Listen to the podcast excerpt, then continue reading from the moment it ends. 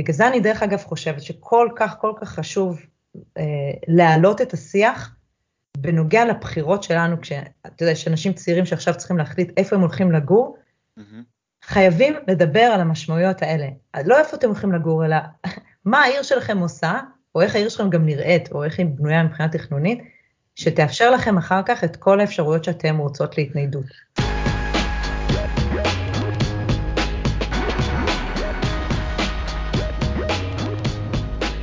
שלום וברוכים הבאים לאורבניסטים, הפודקאסט שלא רק בעניין של להעביר את הזמן בפקק, ווואלה איזה פקק.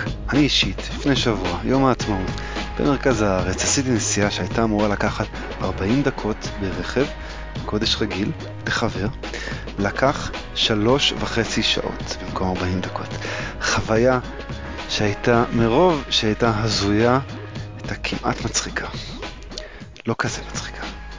בכלל היציאה החדה מהקורונה לתוך האביב עם האירועים המשפחתיים והלאומיים, פסח, בחירות, ימי זיכרון, יום עצמאות, לוותה בגודש כבישים חריג ומשונה, ויכול להיות שזה קשור לזה שאנשים יתגעגעו לצאת מהבית, ויתגעגעו אחד לשני, ויכול להיות שזה קשור לזה שבאופן חריג מאוד כל הישראלים בישראל ולא בחו"ל, יכול להיות עדיין קשה להכחיש שיש בעיה ושהיא חמורה, ומה שראינו זה איזשהו קדימון. ונראה גם שכולם סוף סוף מבינים את זה, אפילו שזו הבעיה אולי הכי מודחקת במדינה שאוהבת להדחיק בעיות.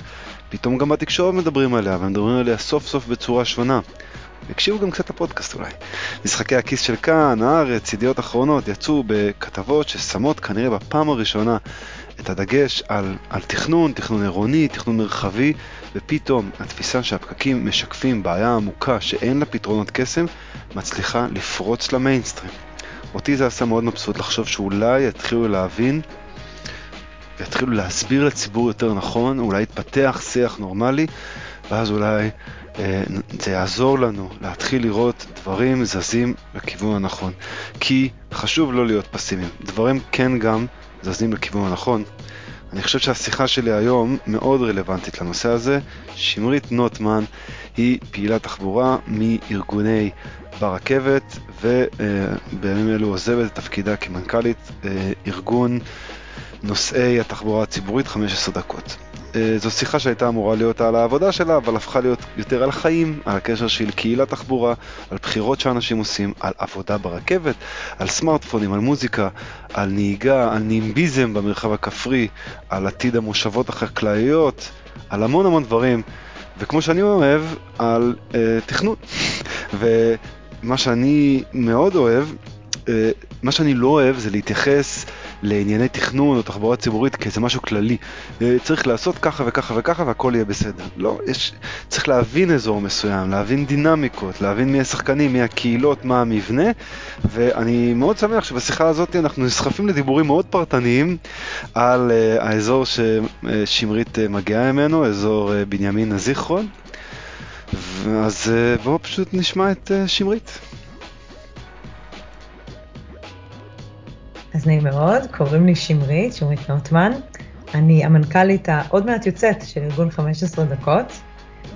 אני במקור מקריית אתא, אם ועיר בישראל, הידועה היום כעיר איקאה, אבל בתקופתי לא היה שם הרבה. ואני גר היום בזיכרון יעקב עם, עם בן זוגי, עם בעלי ושלושת הילדים החמודים שלי. ומה עוד מעניין לספר? אתה יודע, התעסקתי כל חיי גם בתחומים של עמידה מול קהל והרצאות וכאלה דברים נחמדים, ובחלק השני אולי יותר בתחומים של קהילה.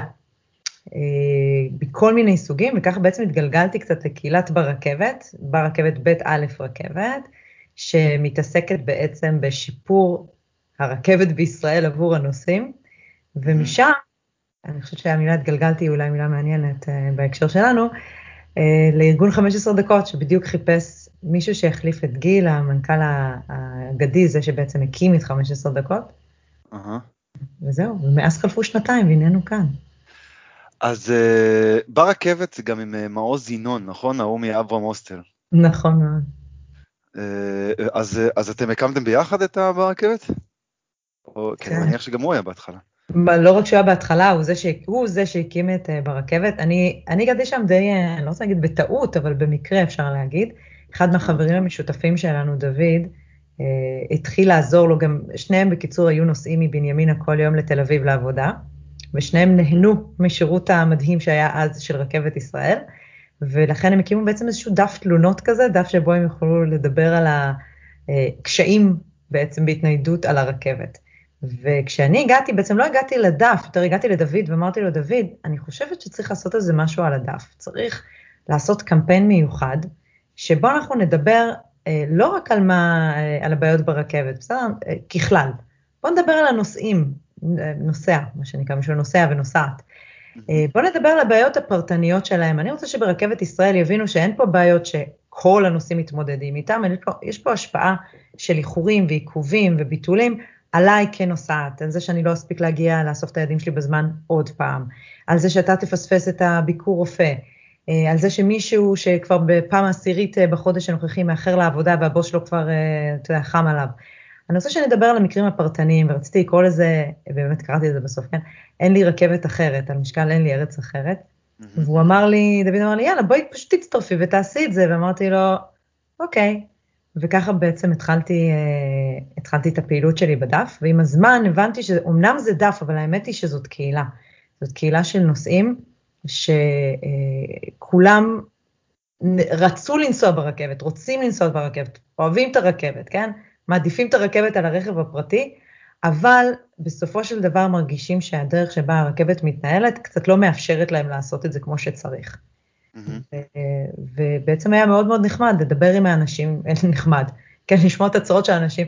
זה לא היה כל כך נחמד לשמוע את הצרות, אבל היה נחמד בעצם שעם הזמן התחלנו לפתח קשרים עם הרכבת, מאחורי הקלעים בעיקר צריך להגיד, בכל השכבות שאתה רק מדמיין, ולפתור את הבעיות לנושאים גם פרטנית וגם צרות גדולות יותר, ואני חושבת שהשיא אולי היה, במ...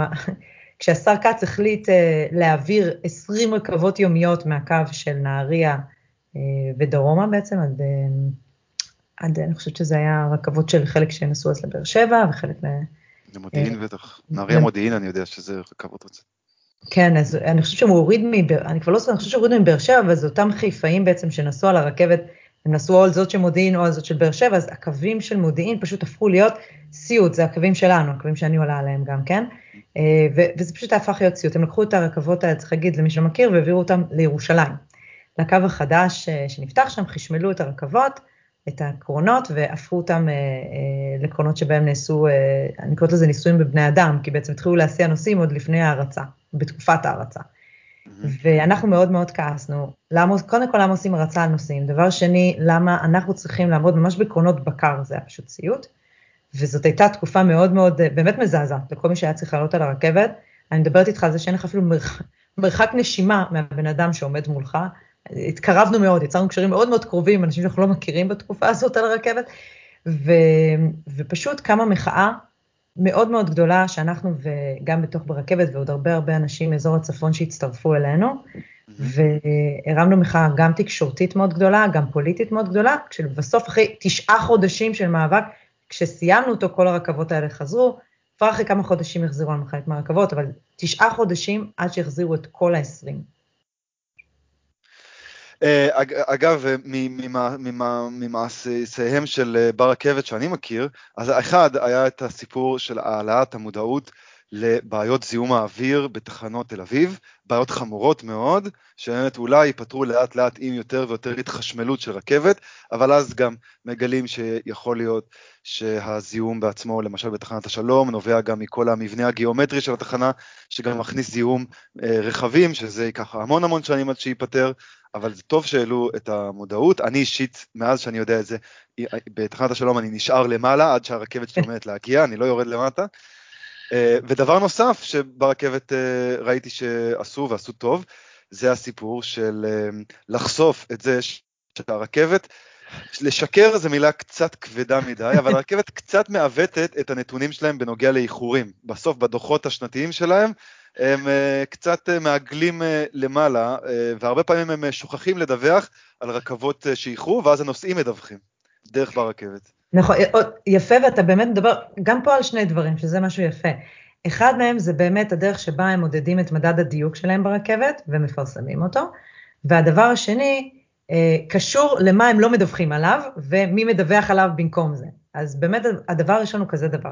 רכבת ישראל מחויבת לדווח כעיקרון על חמש דקות אה, איחור. זאת אומרת, אם הרכבת לא איחרה, נגיד היא איחרה בארבע דקות, בסדר? אז היא לא איחרה, לצורך העניין.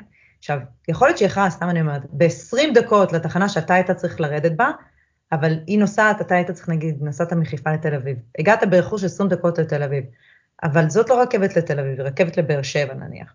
ולבאר שבע הגיע בזמן, הוא הגיע בשלוש דקות איחור, זאת רכבת שהגיעה בזמן. למה? כי המדידה היא מדידה מהתחנה הראשונה לאחר... לראשונה לאחרונה, היא לא מודדת את התחנות שבאמצע. אתה כנוסע, לא אכפת לך שהגיע באיחור של שלוש דקות לבאר שבע, כי אתה חווית איחור של 20 דקות, אתה איחרת איחור משמעותי. אז מהבחינה הזאת אה, אה, זה כבר בעיה ראשונית. בעיות אחרות קשורות לעובדה שרכבת שנגיד שינו לה את היעד, היא לא איחרה, כי היא לא הגיעה. אתן לך דוגמה, נגיד אם רכבת ישראל צריכה עכשיו להפעיל איזשהו, אה, וזה קורה הרבה פעמים מסכנים לחבר'ה מפרדס חנה, אה, רכבת הפרברית יוצאת מרחובות, צריכה להגיע בסופו של דבר לבנימינה, עוברת דרך תחנות תל אביב, עוברת דרך, אה, אתה יודע, חדרה, הרצליה, המון המון תחנות. לפעמים הם רואים שהיא באיחור נורא נורא גדול, והיא תתחיל להפריע לק... לרכבות אחרות בקו, כן? כי יש בעצם שתי מסיעות על קו החוף, והן נכנסות לסוג של פקק אחד את השנייה. אז מה הם עושים? הם מבטלים את, הח... את הרכבת הזאת בחדרה. זאת לא רכבת לחדרה, בסדר? זו חבר... רכבת שאמורה לסיים בבנימינה. אם היא מסיימת בחדרה, אז היא לא איחרה. למה היא לא איחרה? כי היא לא הגיעה ליד שלה, זאת רכבת אחרת, לכאורה, כאילו. אז היא לא נכנסת לחישוב. עכשיו, אני, כן, אתה צוחק, כי זה באמת מצחיק. עכשיו, שלא תבין לא נכון, הם רואים את כל האיחורים, אני הייתי כבר אה, פעם אחת אה, או פעמיים ב... אצל רכבת ישראל, הם רואים את כל האיחורים שם. גם, אה, דרך אגב, את העובדה שהם בכלל מציגים איזשהו סוג של איחור, גם זה היה אחרי לחץ של ברכבת, ו... והרכבת הסכימה לשתף פעולה. עכשיו, וזה מגיע קצת לעניין השני שאתה מדבר עליו. הנוסעים הם לא מפגרים, הם נמצאים על הרכבות, בסדר? ויש להם פלאפון, ויש להם שעון בפלאפון, והם יכולים לראות אם הם איחרו להגיע בצורה נורא נורא משמעותית, או אם לדוגמה רכבת התבטלה, כי היום אין לך שום דרך לראות רכבת שהתבטלה, גם לא באפליקציה של רכבת.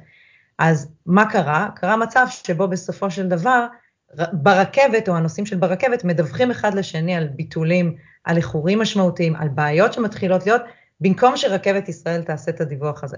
אני יכולה להגיד שהבשורות הטובות לפחות בעניין הזה, זה שלכשתצא האפליקציה החדשה של רכבת ישראל, היא אמורה כבר להראות את כל האיחורים, והיא אמורה להראות גם את ביטולי הרכבת, שזה סופר משמעותי, וגם אה, אפליקציית התחנה, אם אתה זוכר שאת האפליקציות החדשות לתשלום בתחבורה ציבורית, אז אפליקציית התחנה היא זאת של הרשות הארצית, היא גם אמורה בעוד, אני מקווה מאוד שכבר בחודשים הקרובים הלוואי, להתחיל להראות גם ביטולים של רכבות.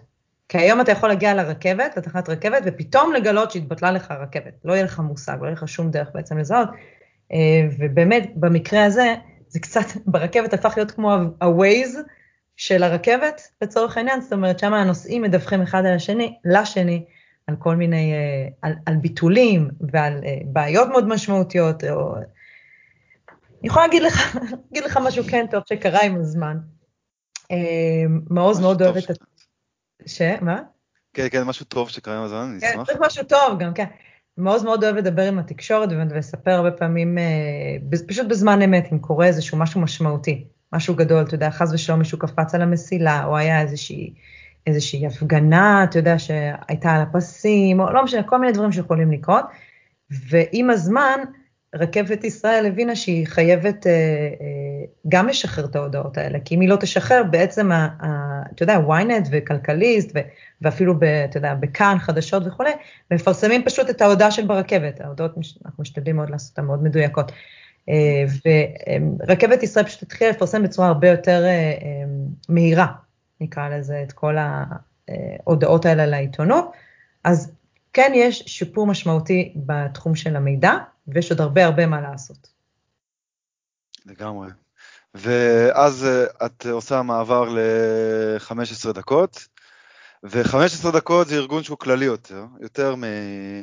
יותר מהרכבת. מה, מה המטרות של הארגון?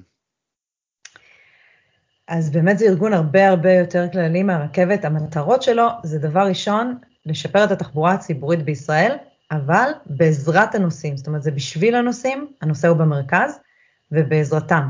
כלומר, הם לוקחים חלק בשינוי הזה, זה ארגון שהוא בעצם אקטיביסטי.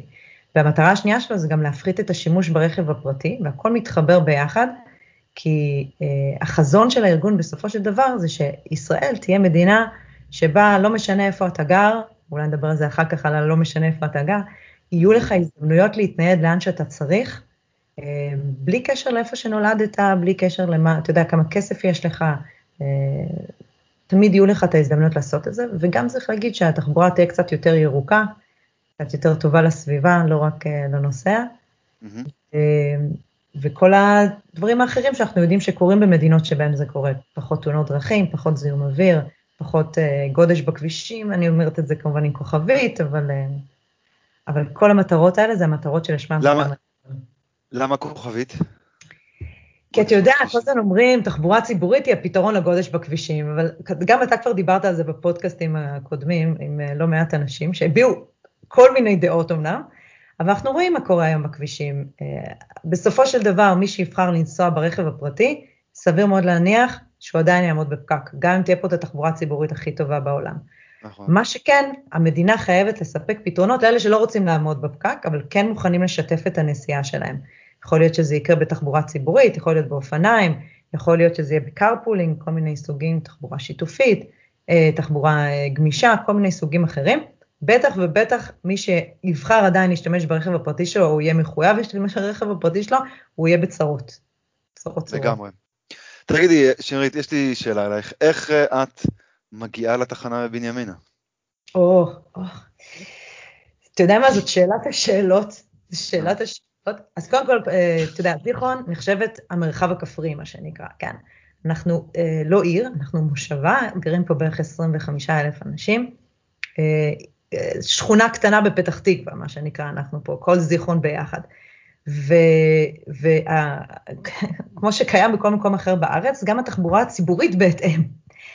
אז אני מגיעה לתחנה בבנימינה בשלל דרכים, מאוד מאוד תלוי. לדוגמה, היום כשנסעתי לתל אביב, בעלי בימי שני, הוא עובד בפרדס חנה, והילדים שלי לומדים בבנימינה, אז הוא הקפיץ אותי אה, עד לתחנה, משהו מצחיק שקרה היום, בדרך כלל הוא מקפיץ אותי בימי שני לתחנה, משהו מצחיק שקרה היום זה שהיו פקקים בכניסה לבנימינה, ואמרתי לו, וואו, אני הולכת לפספס את הרכבת שלי, תוריד אותי פה בתחנת האוטובוס, ואז הוא המשיך להסיע כאילו את הילדים לבית הספר, ומשם המשיך לעבודה, ואני פשוט תפסתי אוטובוס מתוך בנימינה לרכבת. אז באמת, והצלחתי והגעתי בזמן. ו... כי אחרת, אתה יודע, הוא צריך כאילו להיכנס לתוך בנימינה, להוריד אותם בבית ספר, ואז לחזור, ופקקים, אני כבר ראיתי מה הולך לקרות שם. אז באמת יש לי דרך אחת זה שמקפיצים אותי, דרך שנייה זה האוטובוס, אה, אבל רק שתבין שכדי להגיע לאוטובוס אני הולכת פחות או יותר עשר דקות, זאת התחנה הכי קרובה. מה התדירות של האוטובוס? ותלוי מאוד בשעה מה התדירות של האוטובוס. אז לדוגמה, בבוקר יש לך תדירות מצוינת, כל, אני לא יודעת, חמש, עשר דקות שלנו זו תדירות נפלאה בזיכרון, יוצא קו אחר, לא אותו קו, אבל בסך הכל אתה מקבל כיסוי טוב. אה, במהלך היום הכיסוי כבר פחות, הרבה פחות טוב. דוגמה הייתה כשחזרתי היום הביתה, והיום חזרתי מוקדם. אז בשעה, סביבות שעה אחת, עמדתי עשר דקות וחיכיתי לאוטובוס שהגיע, ואז הגיעו שני אוטובוסים שונים, עוד פעם, מספרים שונים, אבל שהגיעו ביחד, והיו אנשים שחיכו בתחנה חמש דקות, או לא יודעת, אולי קצת יותר לפניי, אז רק תדמיין כמה זמן הם היו צריכים לחכות, על נסיעה שהיא פחות או יותר עשר דקות. כל הנסיעה היא עשר דקות, כן, בין בנימינה לזיכרון. והדרך, והיו עוד שתי דרכים להגיע. דרך אחת היא בעצם להגיע עם הרכב הפרטי, שבתקופת הקורונה זה עוד איכשהו אפשרי, אבל uh, צריך להגיד יש, שבתקופת... יש חניה, יש מספיק חניה בתחנת בנימינה? שאלת יפה, יש המון חניה בבנימינה, אבל אף פעם זה לא מספיק, וזה הגיע למצב שאני הייתי צריכה לחנות בתשלום במרחק של 4-5 דקות הליכה מהתחנה, כדי אה, להגיע עם הרכב. זה עשיתי בימים שידעתי שלא היה לי איך לחזור, כי אני צריכה לחזור ב-10 וחצי בלילה נגיד, וכבר אין, ואז בכלל אין לך תחבורה ציבורית, כבר אין, זהו. אה, אז כדי שיהיה לי איך לחזור הביתה. ואופציה אחרת שהיא אופציה נחמדת, זה הקרפול. אני לא יודעת אם אתה מכיר את זה, כי זה לא קיים כמעט באף תחנת רכבת בישראל, אבל אה, זה היה איזושהי יוזמה מקומית של הרשות המקומית והרכבת וכל מיני פעילים באזור, ומה הם עשו? רכבת ישראל בעצם מקצה, או הקצתה, צריך להגיד, זה לא כל כך פועל בקורונה, אבל מקצה איזושהי חניה שהיא כמעט הכי קרובה לכניסה לרכבת, ויושב שם שומר בכניסה, בבוטקה, כמו שאתה יכול לדמיין, עם שרשרת, הוא פותח, מכניס, מוריד ומעלה את השרשרת, והוא מכניס רק רכבים שיושבים בהם יותר משלושה אנשים, כלומר נהג ושני, ושני נוסעים לפחות. ושמה יכלת לנסוע הרבה פעמים חניה גם עד שמונה וחצי, עד תשע, לפעמים גם עד עשר, ממש בימים, בימים קשים. וזה הפך את כל החוויה אני, לנושא הרכבת להרבה יותר נחמדה. למה? כי יש לי עד היום, כן, יש קבוצת קרפול בוואטסאפים, אחת לבנימינה יש ולזיכרון יש, ואתה יודע, לכל האזור אה, לפרדס חנה יש, ואתה פשוט נכנס לקבוצה ואתה אומר, היי, יש מישהו שיורד מהשכונה הזאת והזאת בזיכרון ל- לרכבת, ואנשים רוצים לקחת אותך, כי אתה מכניס אותם לחניה, אתה בעצם נותן להם אפשרות לחנות, זה ווין ווין לכולם. זה ווין ווין לבן אדם. אבל הבעיה עם קרפול זה שזה לא יכול להיות כזה מיידי, אתה צריך אולי לתכנן יום לפני שאתם נוסעים ביחד. אז לפעמים אנשים באמת, היו קרפולים קבועים שאנחנו הכרנו אותם, זאת אומרת אנשים שממש נסעו קבוע, שלושה ארבעה אנשים שגרו באותו רחוב, פחות או יותר, או באותם רחובות, אותה שכונה, mm-hmm. והיו כאלה גם על הדרך. זה היה ברמה שאתה עומד לפעמים בתחנה ועוצר לידך האוטובוס, סליחה, לפני שעוצר האוטובוס, עוצרת לידך ממכונית, ואומרת, אתה רוצה לבוא? ואתה אומר, יאללה. עכשיו, אתה אומר לעצמך, רגע, אבל יש אוטובוסים, אתה עומד כבר בתחנה. אבל מה קורה? אה, דיברת מקודם על הפקקים, נכון? ועל אוטובוסים ופקקים. Mm-hmm. אז לפעמים האוטובוס שלי, שאפילו לפעמים הוא 701, שזה אוטובוס קו רציף לרכבת, כלומר, הוא אמור להגיע אליי ולאסוף אותי בזמן, כדי שאני אספיק לרכבת שלי. לפעמים הוא תקוע פקקים. אז, אה, ואתה יודע, יש מסלול, והוא עומד עם כל הרכבים ביחד, אין לו שום מסלול העדפה בכל זיכרון יעקב, ובטח לא בדרך לבנימינה. Mm-hmm. ואז אני יכולה לעמוד ולחכות לאוטובוס הזה ולפספס את הרכבת שלי. עכשיו, מה האופציה השנייה שלי? האופציה השנייה שלי, בואי תצאי 20 דקות מוקדם יותר, אה, ותחכי לאוטובוס שיוצא לפני זה.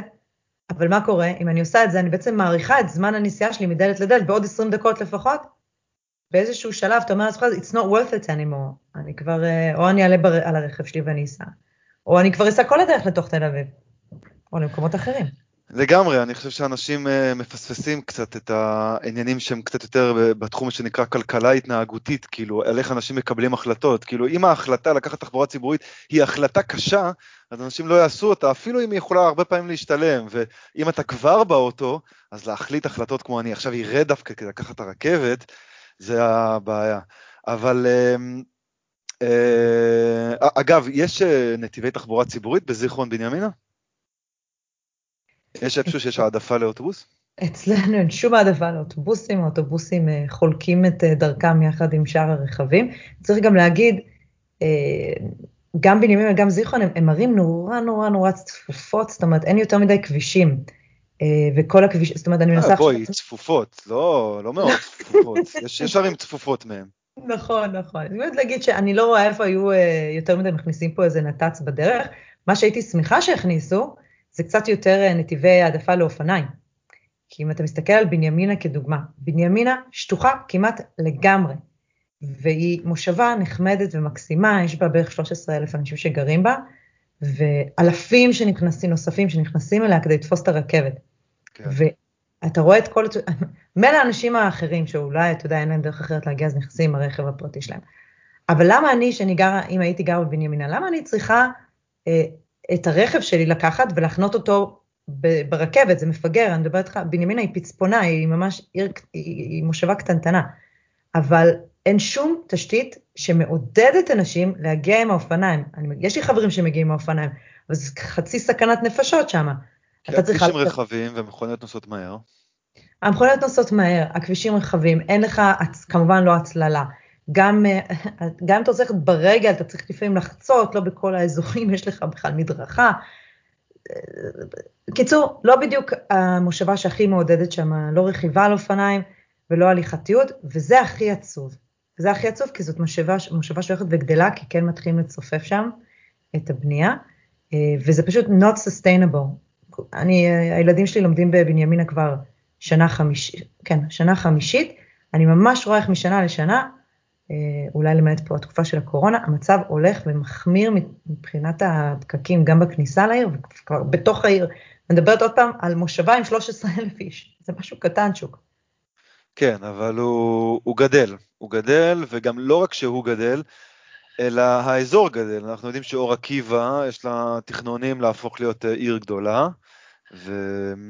והכפלת מסילת החוף באזור הזה, שאגב, אה, את מסכימה עם זה שחלק מהכפלת מסילת החוף, מוציאים את המסילה מתוך בנימינה. עכשיו, בתכנון הקלאסי, אה, התכנון הקלאסי האירופאי, מקומות כמו בנימינה, שבאמת התפתחו סביב תחנת רכבת, ויש לה מסילה שחוצה אותם, עם קשרים ועם זה, כאילו, אבל יש מסילה באמצע, אה, זה ככה נחשב דבר מאוד טוב, והנה עכשיו מחליטים להוציא את, ה, את המסילה מהבנימינה ואת התחנה גם.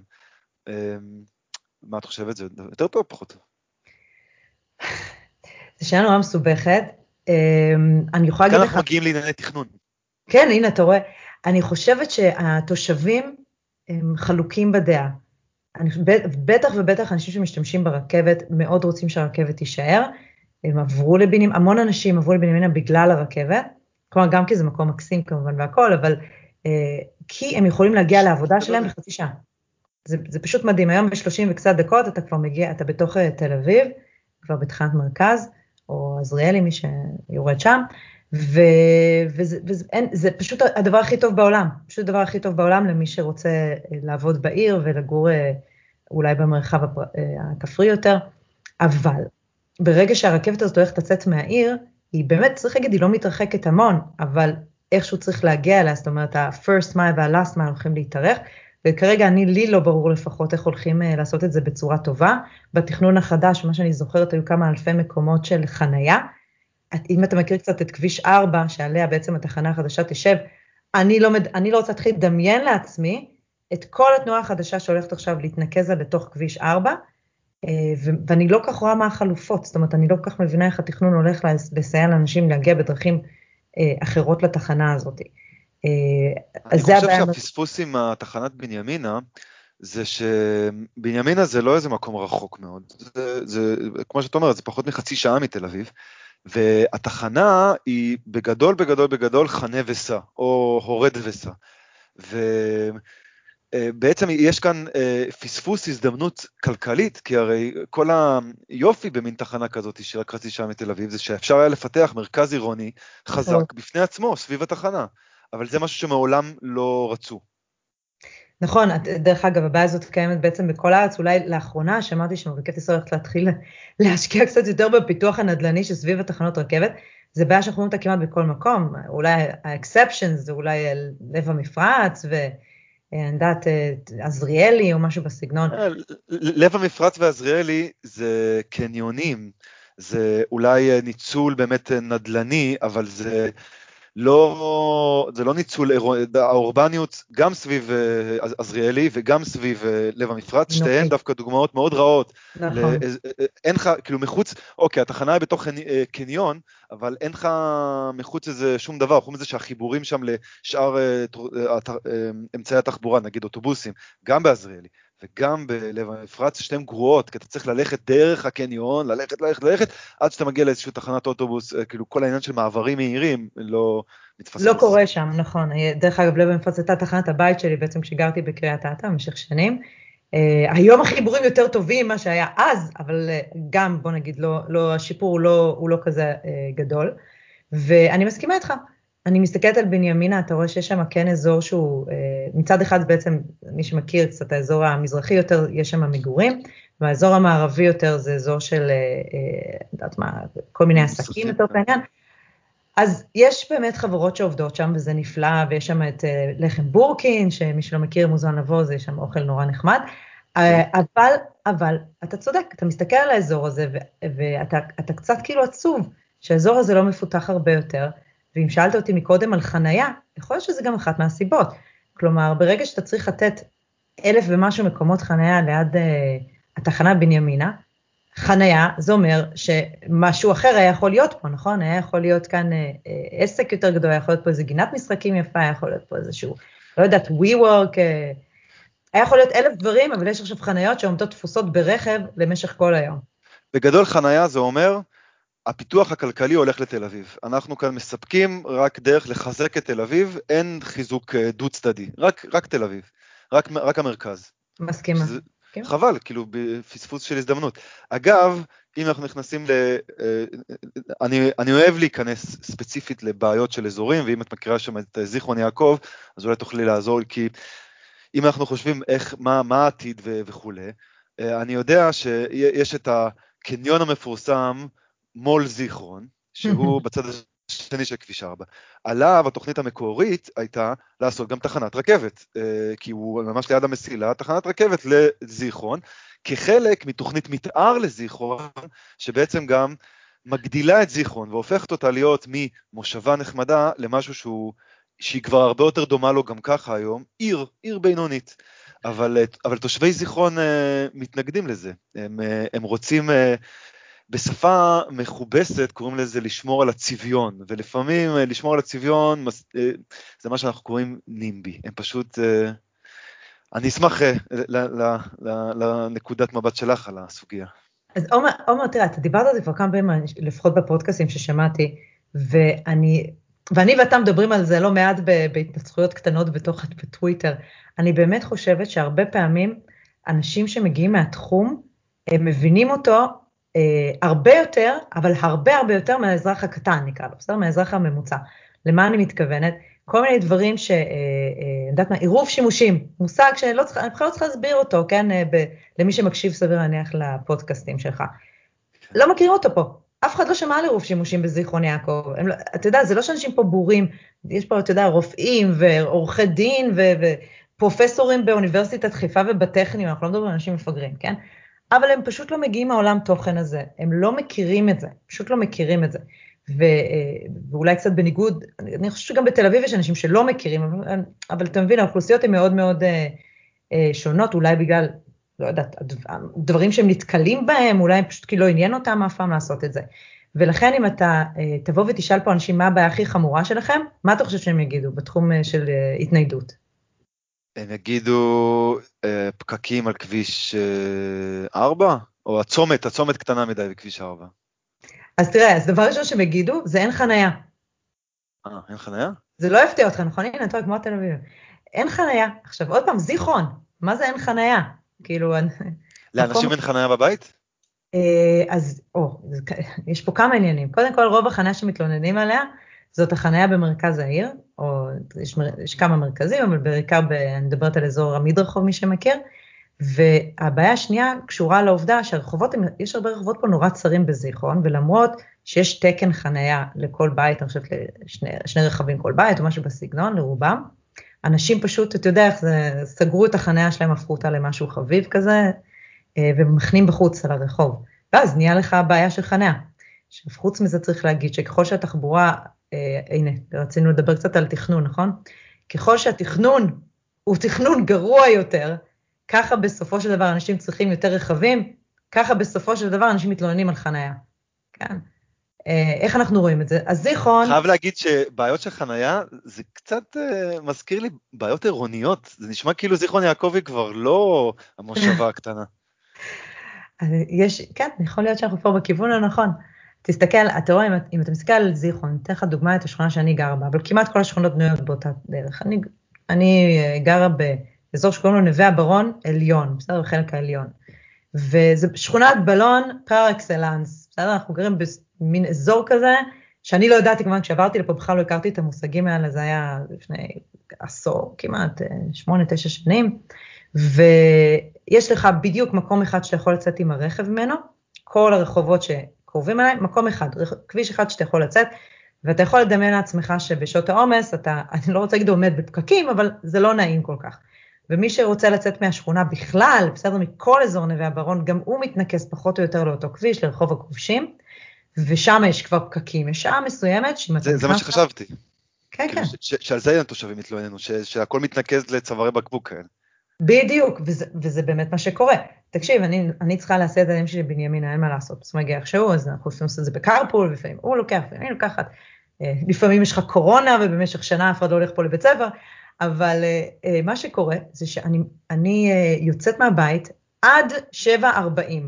אם אני יוצאת מהבית ב-7.45 או 7.50, רחמנא ליצלן ב-8 בבוקר, אני מרגישה בתל אביב. אתה פשוט עומד אתה עומד שם, אתה יכול לעמוד 10 דקות ורבע שעה ו-20 דקות בפקק ביציאה, ולמה? אז א', בגלל שכונות הבלון שכולן מתנקזות לאותו מקום, ושתיים, בגלל בעיה שאתה בטח כבר מכיר ממקומות אחרים, שבאיזשהו שלב החליטו לבנות את כל בתי הספר לא בתוך המושבות, אלא ביציאה. למה? כי אתה כאילו נוסע עם האוטו, תוריד את הילדים ביציאה ותמשיך לעבודה, נכון? שהעבודה היא גם בדרך כלל באיזשהו מרכז שיהיה מחוץ לעיר. עוד פעם, בעיה תכנונית, כן? זה לא בעיה תחבורה, בעיה תכנון. ואז מה קורה? אז יש לנו את בית ספר החיטה, ויש לנו את בית ספר המושבה, ותיכון המושבה, וכמה בתי ספר הדתיים, יבץ והישיבה ובית ספר פלח, והם כולם ממוקמים פחות או יותר באותם מקומות וביציאה מהעיר, ופקק של החיים. פשוט פקק של החיים. אז בסופו של דבר, אנחנו אולי מסכימים עם זה שבעיות אה, תחבורה נובעות בעיקר בעיקר מבעיות אה, תכנון.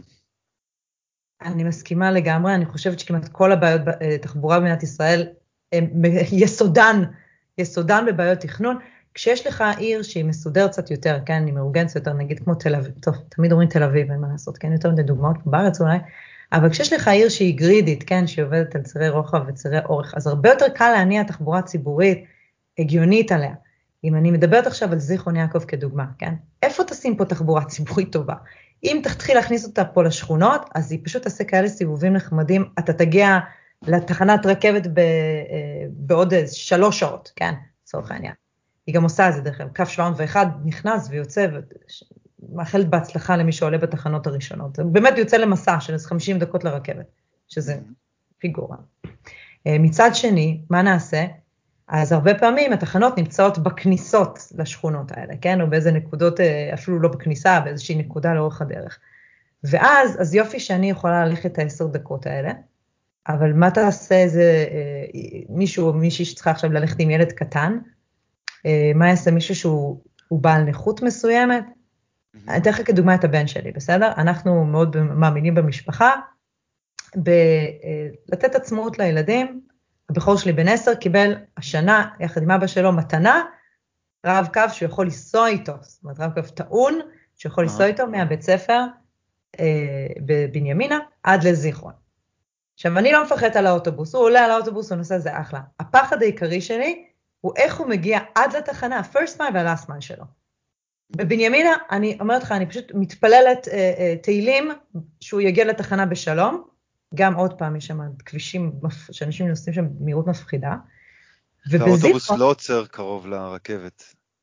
אה, כן, הוא לא, הוא לא צריך להגיע לרכבת, אבל האוטובוס גם לא עוצר אה, קרוב סליחה. לבית ספר שלו, כן? הבנתי. גם זה, הוא צריך, אה, גם יש שם כמה, כמה סיפורים. אתה יודע, בגלל שהרכבת עוברת, אז uh, יש לך, היא חוצה את העיר. והבן שלי לומד בחצי השני, זאת אומרת, בחצי שרחוק מזיכרון, בצד המערבי.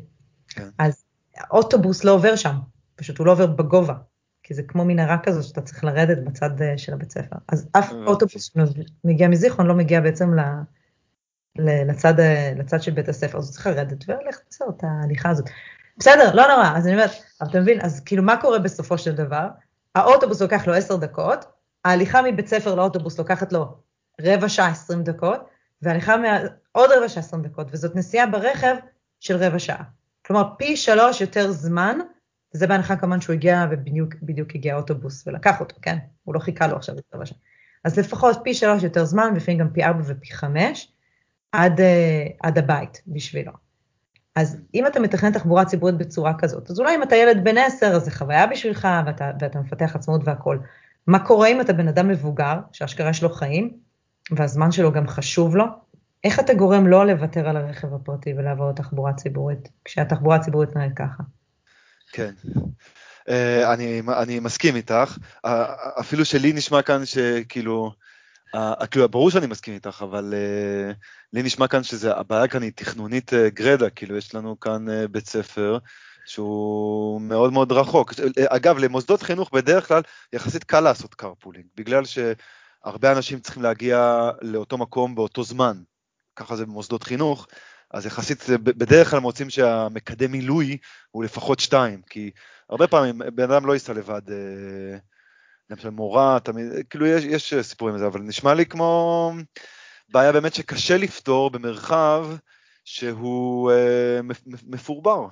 אה, נכון. מרחב שבו הרבה בתים נפרסים על כל השטח ויעדים נפרסים על השטח, ואני מניח שגם פה יש, יש כאן איזשהו, גם איזשהו ויכוח בין, או איזשהו מאבק בין, בין קהילות ומועצות מקומיות שנמצאות אחד ליד השני, שכולם רוצות בעצם לגור בשקט, אבל להיות עם אמצעי תחבורה מעולים. אה, ושלא יבנו לידם, ושלא יתרחב, ושלא לגור פתאום באיזה עיר גדולה, אבל עדיין רוצים, יש כאן, אה, יש כאן דברים מתנגשים אחד בשני. אתה צודק לגמרי, אני, אני אפילו, אה, לא ניתן להסכים יותר אפילו ממה שאני מסכימה איתך. ואתה יודע, זה מצחיק, כי אני עוד פעם עברתי לפה ב mindset אחר, כלומר כשאנחנו עברנו לגור בזיכרון, אז, וגרנו בקריית אתא לפני, זאת אומרת גרנו בסידני כמה שנים אחרי שהתחתנו, בעלי אוסטרלי, וכשהגענו לארץ הגענו לקריית אתא, קריית אתא צריך להגיד יש לה סך הכל תחבורה ציבורית מאוד טובה, וכשעברנו לזיכרון, אז מה השאלות ששאלנו את עצמנו?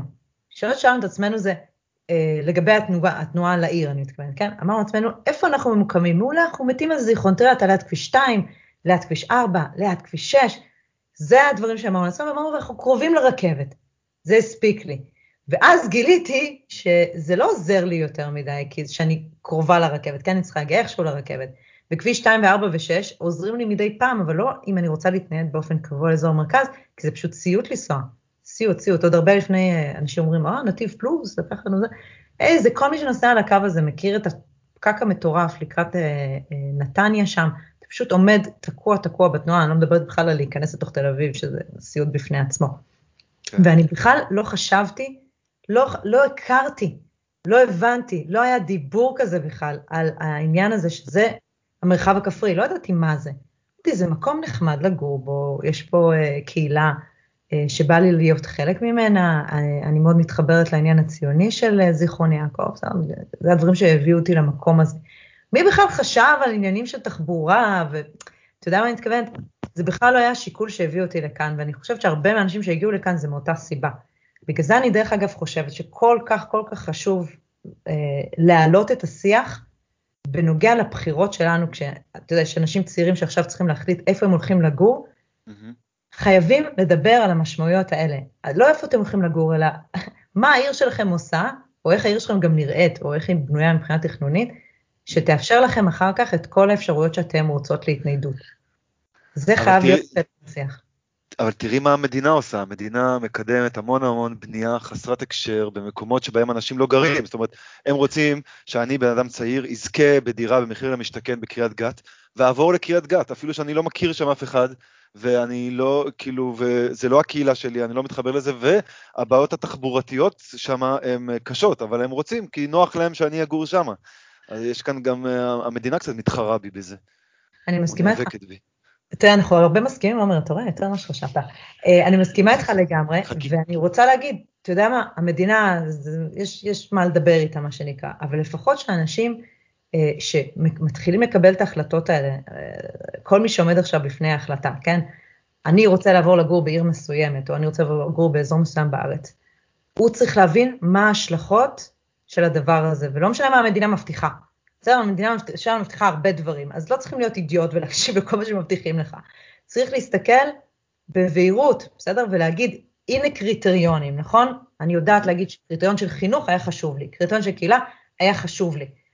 גם קריטריון של תנועה ושל תכנון צריך להיות חשוב לאנשים. צריכים להבין שבסופו של דבר, אה, אם אתה גר באזור כמו שלי, כמו שאתה אמר, אמרת את זה מאוד יפה, התחבורה הציבורית המסורתית לעולם לא תשרת אותנו פה, כמו שהתחבורה הציבורית המסורתית משרתת היום את רמת גן ואת תל אביב אה, ואת ירושלים לצורך העניין, את רוב השכונות או חלק מהשכונות בירושלים.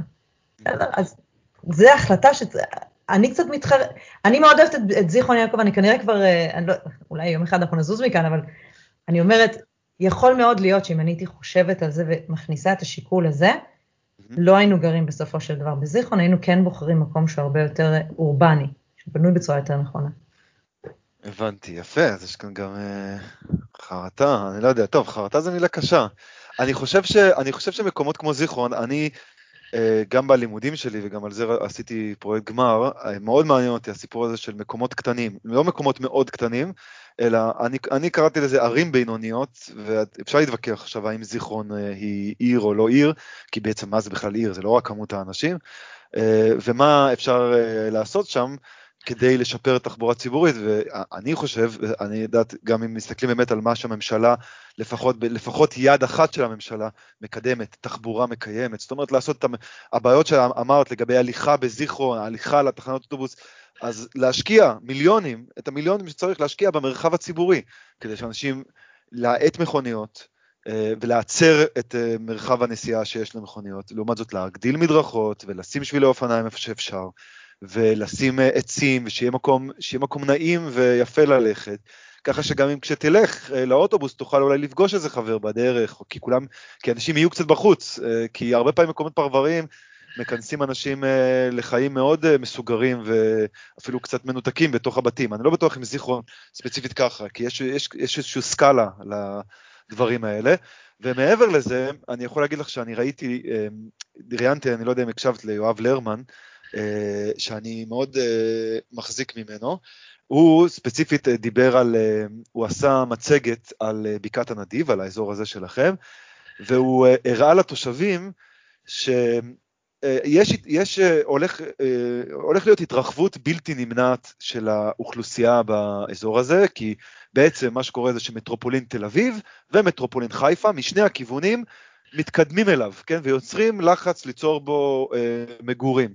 עכשיו, אה, והוא עושה לזה סקירה היסטורית שלפי הייתה מאוד מעניינת, על המושבות הראשונות, כמו פתח תקווה שהייתה מושבה, כמו, אה, לא יודע, מושבות שם ליד ראשון לציון, גם ראשון לציון עצמה, אבל גם, אה, שכחתי איך קוראים לה, המושבה הזאת היא יהודה, זאת שממש ליד ראשון לציון, שהפכה להיות בניינים גדולים. אז, סליחה? אור יהודה, טירת יהודה, מה יש שם? יש הרבה דברים. לא, לא, שכונה חדשה של, שכונה חדשה של, מצפ, של, של ראשון לציון, שבעצם הפכה להיות חלק מהעיר, שכחתי איך קוראים לה, אבל השם של השכונה עדיין משמר את השם של המושבה. בכל מקרה, הוא אומר, המושבות כבר בקצוות של מטרופולינים, נהפכות להיות לאט לאט מושבים אורבניים. עכשיו אפשר להילחם בזה, ואז תקבל בעצם מושבה כאילו שנשאר באיזשהו, אה, איך שהיא נראית מסורתית, ובחוץ היא תהיה עם מגדלים, שזה מצב גרוע, או שאפשר לקבל את, ה, את השינוי ולהכיל אותו ו, ו, ולהשתמש בו. זאת אומרת, בזה שמגיע כסף, מגיע השקעה, אז אפשר לשפר גם לאנשים החדשים שרוצים להגיע וגם לאנשים שכבר נמצאים, ויכול להיות uh, יותר טוב. זה, זה גם קצת uh, פוליטיקה. אתה יודע, אה, בצורה מאוד מצחיקה, אני הייתי בהרצאה הזאת, זאת אומרת שהוא נתן, במקרה, ברמת הנדיב בזמנו, וזו הפעם הראשונה ששמעתי אותו מדבר, ואני, ו, ומאז אמרתי, יואב לרמן, זה either you like him or you don't like him, אבל בטוח יש לך איזושהי, אה, אה, הוא תמיד משאיר רושם, הוא תמיד אומר את הדברים שאתה לא מצפה שמישהו יגיד, ובטח באזור שלנו אף אחד לא שמע אה, מישהו שמדבר בצורה הזאת, הוא, זה, הוא, אצלנו לפחות מה שאני זוכרת בהרצאה הזאת, הוא אמר, תקשיבו, אתם יכולים אחד מהשניים, או שתתפרסו, פשוט לא יהיה פה אזור חקלאי, כן, תמשיכו את הבנייה בעצם של הנמוכה, או שאתם צריכים להתחיל להבין שצריכה להיות בנייה יותר צפופה, בנייה אה, יותר נקרא לזה לגובה לצורך העניין, אבל אתם תצליחו לשמר יותר את, ה, את המסביב. ואתה ראית את הפרצופים של אנשים, למרות עוד פעם שרוב האנשים שהיו שם זה אנשים שמגיעים אה, אולי מהגישות הירוקות יותר ומהאורבניות יותר, זאת אומרת אנשים שיותר התחברו, גם הם לא אהבו לשמוע את מה שהיה לו להגיד. אה, אבל זה נכון, זה בעצם מה שקורה כאן. אני רוצה להגיד משהו על מה שאמרת מקודם, שהוא כל כך יפה. כשפעם, כשהייתי צעירה, והיו לי ילדים קטנים, אז, אה, ואמרתי לך, אני לא כל כך אוהבת לנהוג, אז הייתי מסתובבת איתם פה בעגלה. עגלה כפולה כזאת, תדמיין, ילד אחד, התינוק ישב למעלה, אהרון היה אז תינוק, ישב למעלה, ויהודה יותר גדול, ישב ב, כמו כיסא תחתון כזה בתוך העגלה, פשוט הייתי דוחפת בעליות פה של זיכרון, כל הדרך. והייתי מסתכלת ימינה ושמאלה, תאמין לי, הייתי כמעט הבן אדם היחיד שהולך כאן. ממש באזורים האלה. במרכז העיר אתה רואה יותר אנשים, אבל ברחובות האלה הייתי האדם היחיד שדוחף, פעם אחת אפילו מישהי אמרה לי, אה, את זאתי שעם העגלה, נכון? שדוחפת, במ... שהיא פגשה אותי, כן? כי הייתי האחת שהולכת ודוחפת. אני חושבת שזה קצת משתנה, שהם יותר אנשים שהולכים uh, ברגל, אבל אני יכולה להגיד מהחוויה האישית שלי, שכשאנחנו נוסעים ברכבים, אז אולי יש לנו את השקט שלנו, כן, ואף אחד לא מפריע לנו, וזו מוזיקה שלי, וזה המיזוג בדיוק כמו שאני אוהבת אותו וכולי וכולי, אבל באמת אתה מנותק לחלוטין מהקהילה שלך. עכשיו, אם כל, כל הזמן שלך אתה מבלה אותו בפקקים עם עצמך, אז, אז יופי, יש לך הרבה me time, מה שנקרא, אבל אתה בעצם מפספס את כל ההזדמנויות האלה למגע, אני קורא לזה מגע אנושי, אה, לא, לא יכולים לגעת אחד בשני, כן, אבל האינטראקציה האנושית. אתה יודע כמה פעמים ברכבת אני פוגשת אנשים שאני מכירה, הורים מהבית ספר, אנשים מזיכרון, וסתם מתפתחות להם שיחות, זה ממש כיף, זאת אומרת, לפעמים אני פשוט סוגרת את המחשב, אני לא עובדת, רק לדבר כאילו עם איזה חבר שלא פגשתי אותו מזמן, ומי יודע מתי מוצאים זמן לשבת ולדבר, זה כיף לא נורמלי, זה פשוט להכיר את האנשים יותר, לפגוש אותם. זה פשוט משהו שלא קורה לך אם אתה נמצא בתוך הרכב הפרטי, ואנחנו אפילו לא חושבים על זה, כן, אנחנו לא מסתכלים על זה, על איזשהו ערך, אבל מבחינתי הוא, הוא, הוא פשוט לא בר תחליף.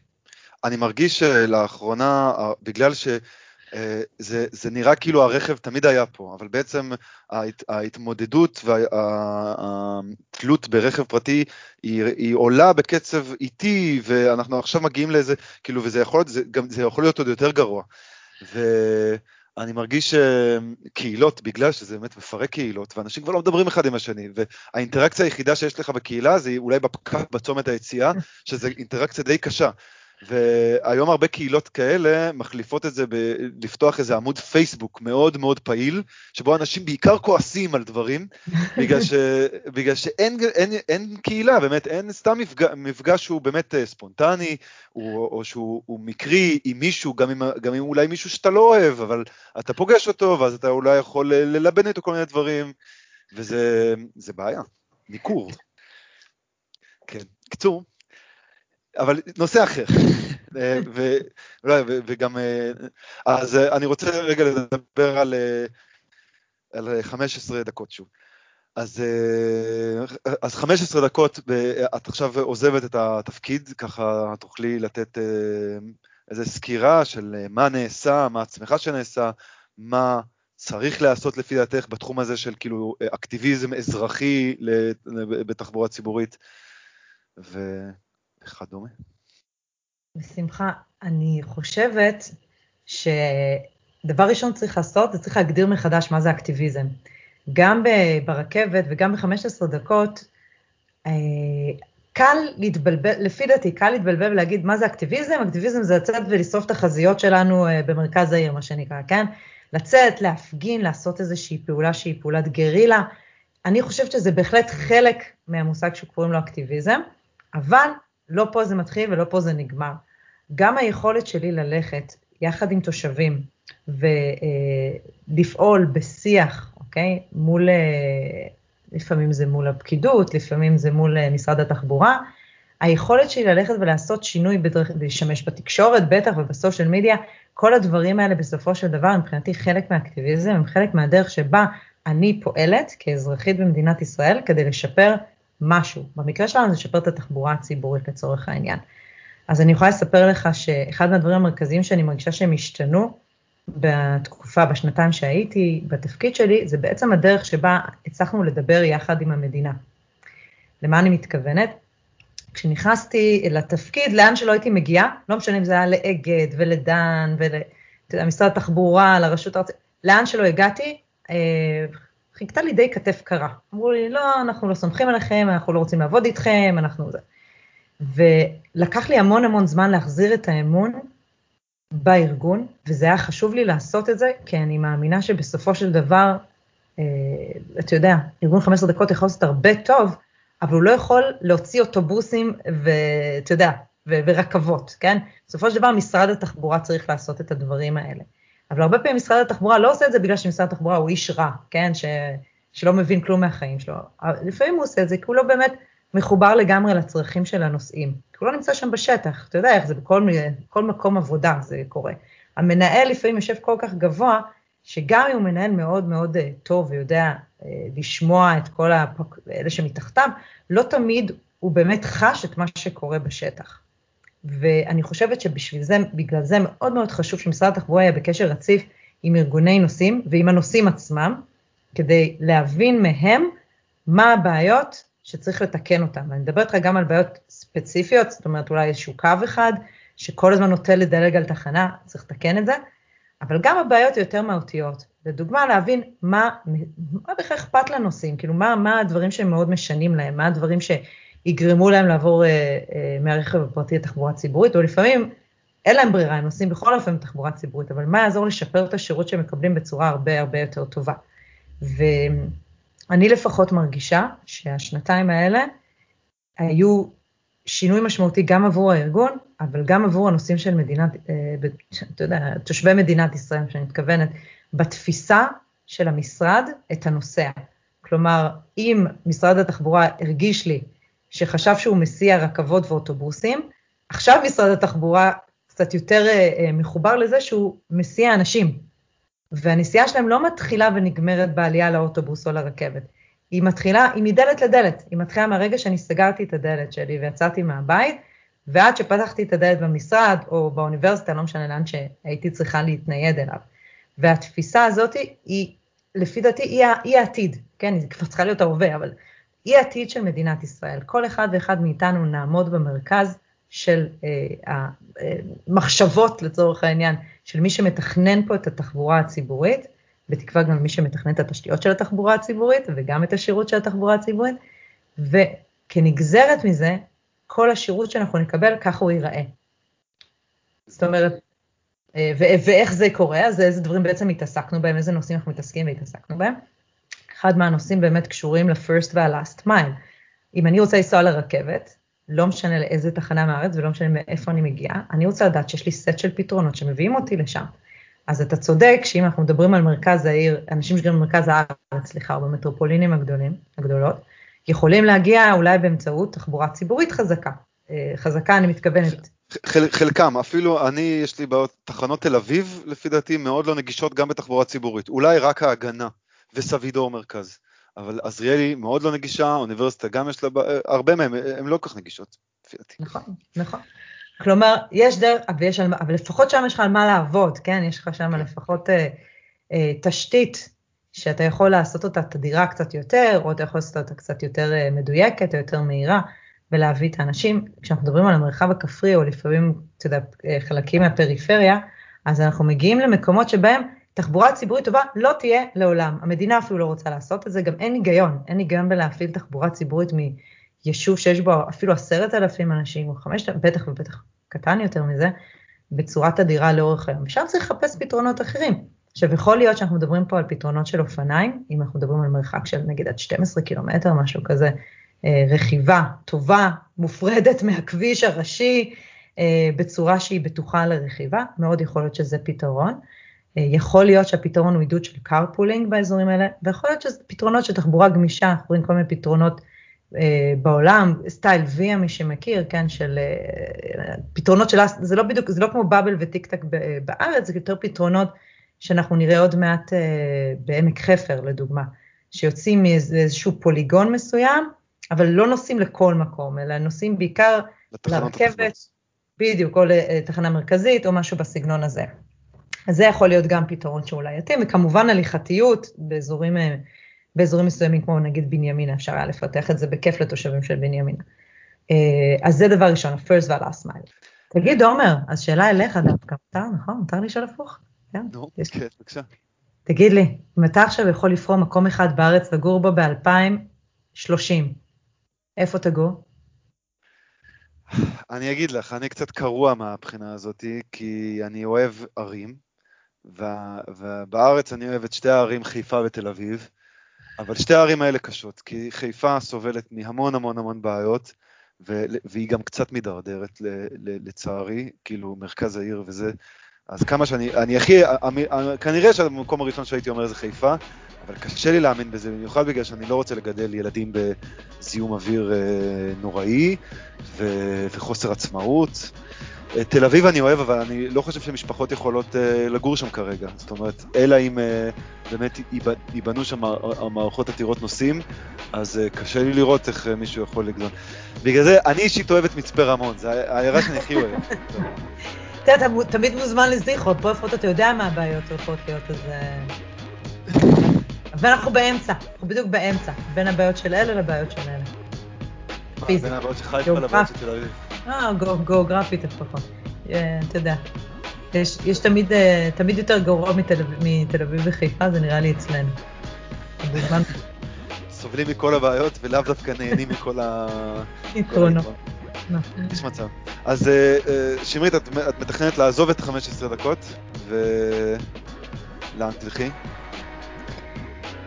באשר תלך, אלך, לא איך אומרת שם נעמי לרות. אני עוד לא יודעת לאן אני הולכת, אני יכולה להגיד לך שמאוד מעניין אותי להישאר בעולם של התחבורה. לא רק אותך העולם הזה מעניין, אתה רואה, גם אותי.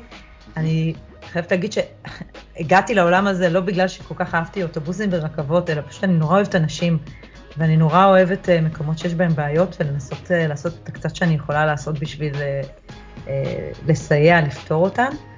ואם אני אוכל להישאר בעולם התחבורה, אני רוצה מאוד להישאר בו, כי רק התחלתי בעצם לגרד את הפוטנציאל של מה שלפי דעתי העולם הזה עוד, עוד צפוי לו, הדברים הטובים שלו צפויים בתחום הזה. ואם לא, אז אתה תמצא אותי בכל מקום אחר שבו אה, יש בעיות במדינת ישראל. אה, אולי חינוך, אולי אה, בריאות, לא חסר. הרבה public goods, כמו תחבורה. כן, בדיוק. פרק הבא של האורבניסטים, ההיסטוריה של תכנון מערכות הסעות המונים בתל אביב גוש דן, מהטורקים לבריטים, משנות ה-60 העליזות לשנות ה-80 הנוראיות, צ'יץ' וגולדה מאיר, שמעון פרס וישראל כץ, שיחה מהארכיון עם אורח מיוחד שעשה מחקר מרשים מאוד שמראה הפקקים הם בעיה כבר 60 שנה.